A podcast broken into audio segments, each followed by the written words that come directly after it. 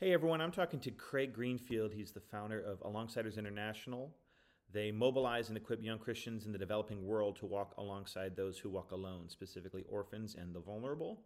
Hey Craig, can you start by telling us a little bit about what you guys do? Sure. Um, so, Alongsiders is a discipleship movement. And basically, we challenge Christian youth around the world, mostly Asia and Africa, um, to take on one child each, one vulnerable child each from their own community um, as a little brother or little sister. So they encourage them, they love them, they walk alongside them, uh, they disciple them, and you know provide that kind of wraparound kind of relationship, friendship, discipleship that um, can really transform a child's life. And because they're from the same community, they've gone through the same kind of things. We're equipping the youth at the same time as the children.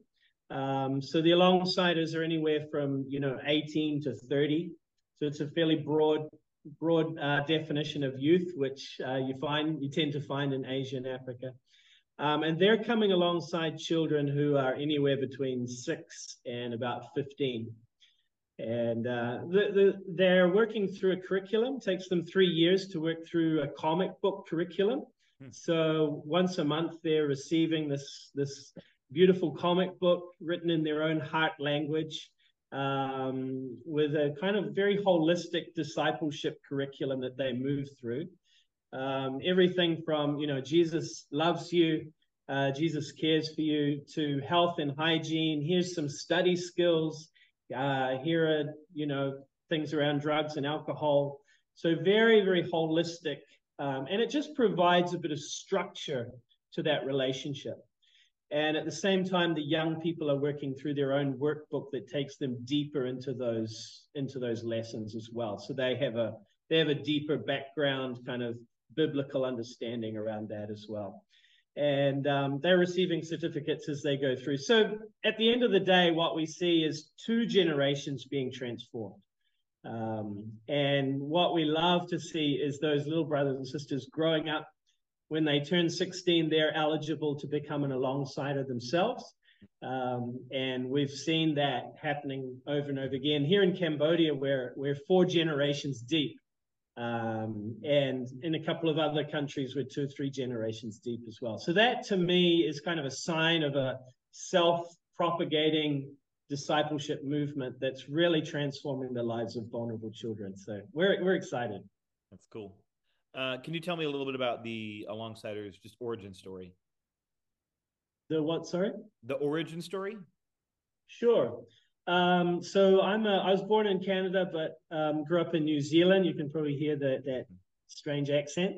Um, but about 23 years ago, I moved with my wife Nay, who's a um, refugee from Cambodia to New Zealand, uh, into uh, an urban slum here in Cambodia, in Phnom Penh, in the capital city. And I'd grown up, um, really, my parents had this, what I, what I would call radical hospitality, um, posture of radical hospitality, just welcoming in foster children throughout my childhood, um, kids with various backgrounds, some with intellectual and physical disabilities as well. So a real heart for vulnerable children. So when we moved into the slum in Cambodia um, in the year 2000, that was kind of there was a you know HIV AIDS was a major major issue. A lot of children being orphaned, and um, so we began to um, work with the mission organization we were with and created um, one of the first community-based care for orphan projects in Cambodia. Um, but we saw that there was there was a gap there you know, that, you know, children were, were being able to stay within their own families, but the kind of the social, emotional, and spiritual aspects um, were not always being met in a way that was really seeing transformation. And, you know, I was coming alongside kids in my own slum community and, you know, even as as someone who's full time dedicated to that, you know, you have a capacity of about twenty or thirty that you can come alongside. And I just began to pray and and ask the Lord, what, how are we going to reach the millions of children who who need this kind of support, who need an alongsider in their lives? And um, that's when I really saw my eye, God really opened my eyes to this untapped resource within the church of young people. I mean, yeah, everyone says they're, they're the church of tomorrow. And so they get overlooked today. And um, in Africa and Asia, you know, the church, the population is ridiculously young and the church itself is very, very young. So we're kind of missing out on mobilizing one of the greatest resources in the church. So that's really what we did. We started with 10 young people, 10 young Cambodian Christians, and um, made a lot of mistakes and figured it out um, over the years. And about 10 years ago, so that was 20, 22, 23 years ago, 10 years ago this year, um, we, we really sensed the Lord saying, This is not just for Cambodia. Um, people had been asking me, um, you know, as I would share about it in conferences, they were saying, We love this idea. Can we do this here? Um, and so we just realized this is something for the nations. And so, so for the last 10 years, it's really what's been happening again, kind of figuring out what it looks like. And then in the last two, three years, we're just experiencing phenomenal growth, you know, like doubling year on year. Um, so we're we're in 30 countries now, um, 30 more than 30,000 children and young people right now today involved in this ongoing discipleship movement, and um, just gearing up for what God's doing, trying to trying to keep up with what God's doing. It's exciting. It's really cool. Um, tell me a little bit about the nuts and bolts of besides mobilizing young people you're providing yeah. uh, you're providing resources uh, through that through that curriculum right what what else yeah. what else is involved in just making it making it go? Um, there's there's a heck of a lot behind the scenes. It's a really simple idea, um, but the logistics of it um, are very complex, and we run those out of what we call our support center in Cambodia. Um, but it's it's quite decentralized in that we have movement coordinators, and we have mul- we started out kind of doing one discipleship movement per country, and we were like, okay, we've done Rwanda. And then we realized we're never going to reach saturation point and reach all of the children in Rwanda and that all the vulnerable children with one movement. So then we started multiplying movements. In Rwanda now we're up to seven different discipleship movements. They have about 7,000 alongsiders just there in Rwanda. Um, and so we need to figure out the logistics of how do we um, get comics to them printed in their hands. Um, and then there's the logistics around, you know, an annual camp, which just makes sure that that training is there, that they are having being being acknowledged for what they're doing. They get a certificate. Um, they can earn a diploma through a partner partner university. And then we want to do the best job possible that we can do to equip those young people. So we are creating animated training videos um, to, that we dub in their own languages. That's the great thing about animation is you can dub it into all kinds of languages.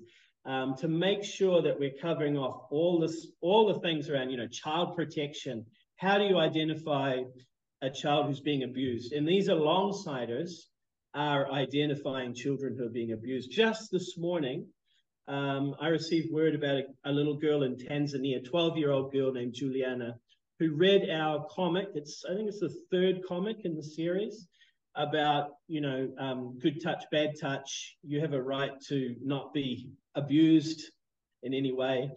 And she revealed to her alongsider and her mother that her stepfather had been raping her.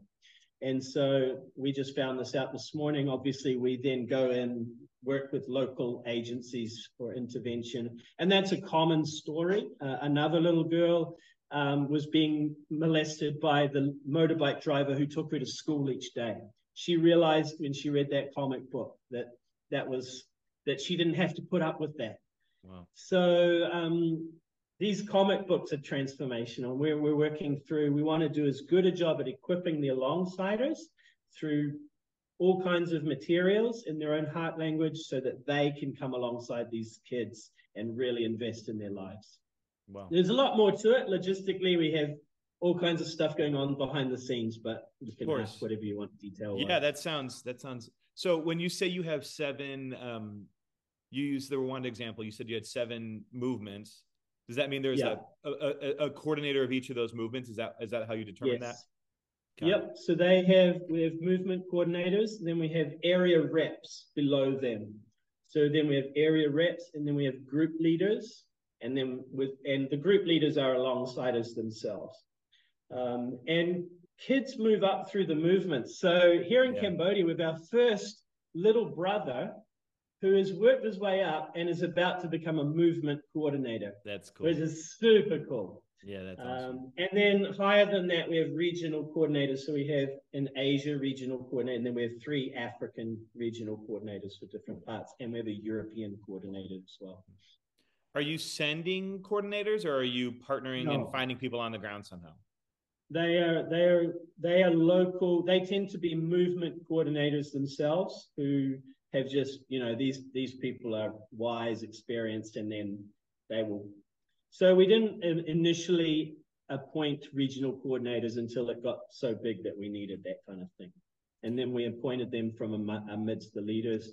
There in Africa, we have we also have African elders. Um, and um, the movement coordinators there in Africa have chosen some of their wise, their wisest ones to kind of provide that eldership type role as well. So how do you determine when you just when you decide to move into a new area and you have no network on the ground? How do you start to put in roots there? Um, we we tend not to do it that way um, because we're we're not trying to start anything that's that's not um, wanting to be started. So it what what happens is it, it spreads through word of mouth. So um, this movement coordinator will say, "Hey, look, I'm here in Burundi, but I know this this man or this woman um, over in Kenya who would be amazing. You know, they're already involved in you know World Without Orphans. They're already working with this and that." um, they would be great. So they tell that person, we, we say, okay, well, let them know. And they tell that person. And then if that person is motivated enough and, um, you know, keen, then they'll apply to us. And then we will take them through a whole onboarding process. We do an alignment survey to make sure they're kind of on the same page on a whole bunch of stuff as well. So it just mainly spreads through word of mouth. And we've just learned that when we try to push it into a new territory, we've tried to do that. But um, for us, one of our core principles is local ownership. And if it's not initiated by them, we just find they don't quite have that same le- that same level of ownership. Yeah, I love that. So it sounds like you guys are growing, but you're not growing by driving. You're simply facilitating what God is doing, right? And and stewarding those. Yeah, that's right. Very cool. Yeah. I love it, man. Um, well, I won't keep you long. I just wanted to uh, add a little bit of a personal touch to what we um, to what we've already Yeah. been doing, um, and and as we dig in and learn more about you guys, um, is it possible for us to? Is there a place online or somewhere that I can access some of the comic book resources or something like that, just to get a sample of what that looks like? For sure. Um, what we can do is I'll send I'll send you some links. That would be perfect. Yeah. Yeah, that would be perfect. Yeah. Yeah. Awesome. Thank you so much. And man. I'll Hey- send you some links for like animated training videos that we use and that kind of stuff as well. Yeah, amazing. Craig, can I pray for you real quick before we go? Love it. Love it. Yeah. Thanks, John. Jesus, we thank you so much for Craig and the work of Alongsiders, what they are doing. Lord, would you would you continue to empower them by your Spirit? Lord, thank you for um, the heart that you've given Craig for this ministry, Lord. And as they continue to grow, would you give them wisdom and just to know what you're doing, Lord? We thank you so much. We thank you for it. We thank you for uh, the blessing that it is for us to be a, just a small part of it.